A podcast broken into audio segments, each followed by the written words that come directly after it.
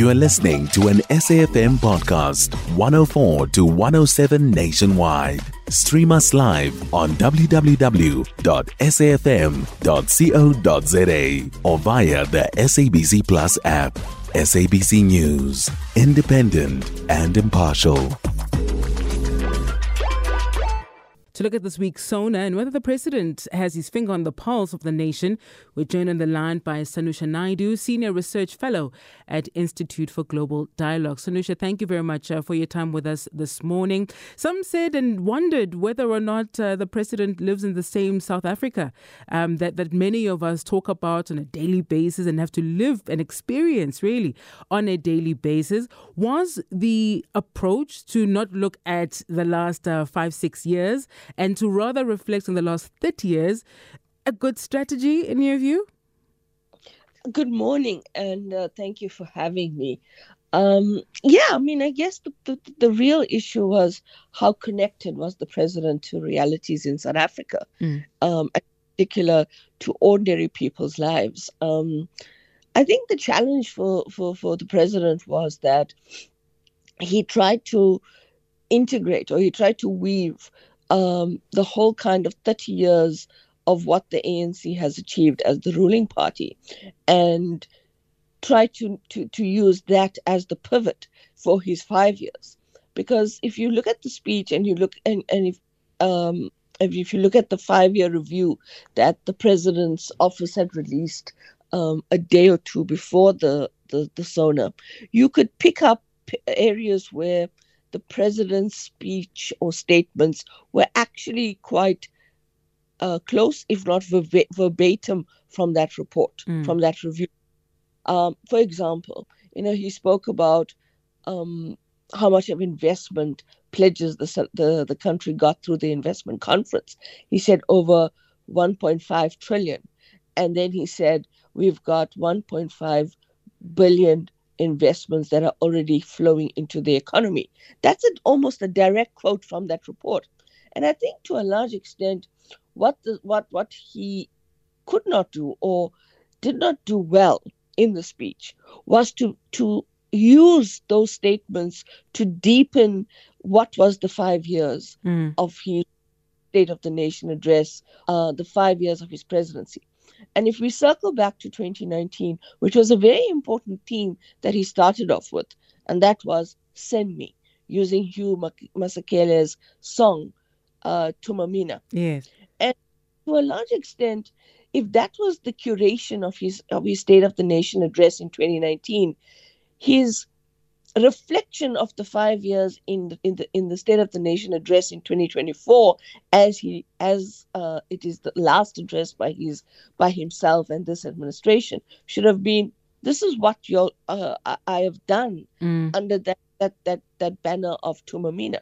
But the problem with the speech is that it tries to cobble together um, all of the achievements over the 30 years and then fails to basically realize that in those achievements, there have been serious gaps, yeah. serious uh, in, in, in, inconsistencies, irregularities.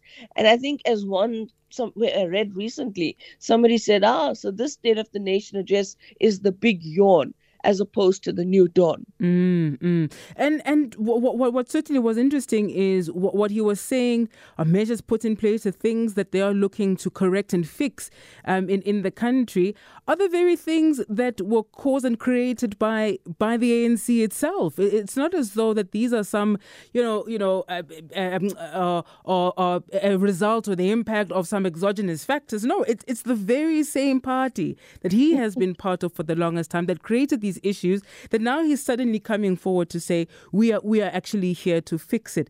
Is it? I mean, do we lay the blame whole, solely and wholly on him, or do we then say his speech writers perhaps? Uh, uh, you know, we need to have a conversation with them because why is it that here, to your point, in 2019, we were able to move South Africans to say it's a new dawn.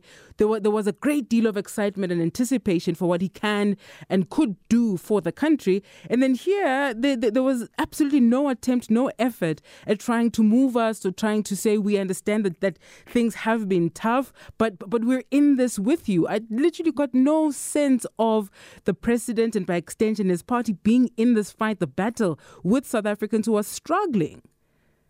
Yeah, I mean, I think, excuse me, um, I think that the challenge that you found in that State of the Nation address is it became a convoluted speech, a speech that tried to show that because apartheid was such a destructive uh, regime, because it created such um, in inequality, poverty, um, lack of access, exclusion, yeah. that when the ANC came into power in 94, it actually had a mammoth task to address poverty, uh, housing.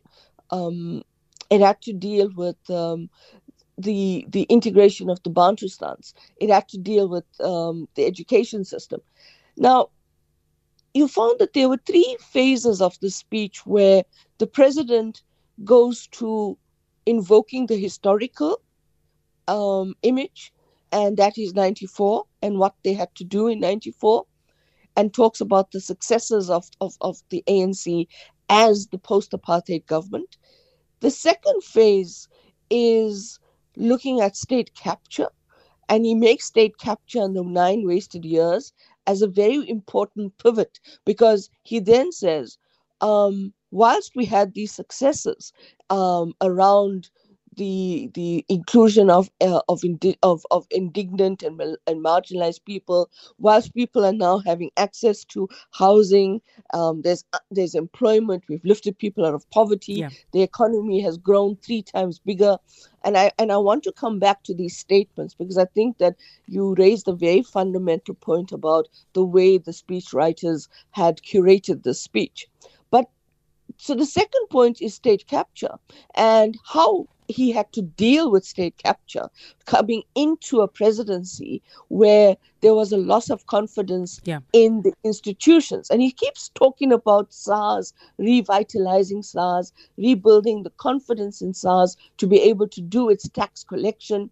And then he talks about hawks and how hawks mm, are now going. Mm Sanusha, I'm, I'm, I'm, afraid we, we, are out of time, uh, and, and I don't want us to, to find more time, in fact, yeah. to unpack this further, but we'll have to leave it here for now because it's already a touch after 7 o'clock. Remember, you can catch uh, uh, more of our podcasts avail- available on the SAFM website on safm.co.za. Just uh, find the hashtag The Weekend View and you can find the content there. Sanusha Naidu, Senior Research Fellow at the Institute for Global Dialogue. You can find SAFM Current Affairs on 104 to 107 nationwide. Our podcasts are available for download on all our digital platforms. SAFM, leading the conversation.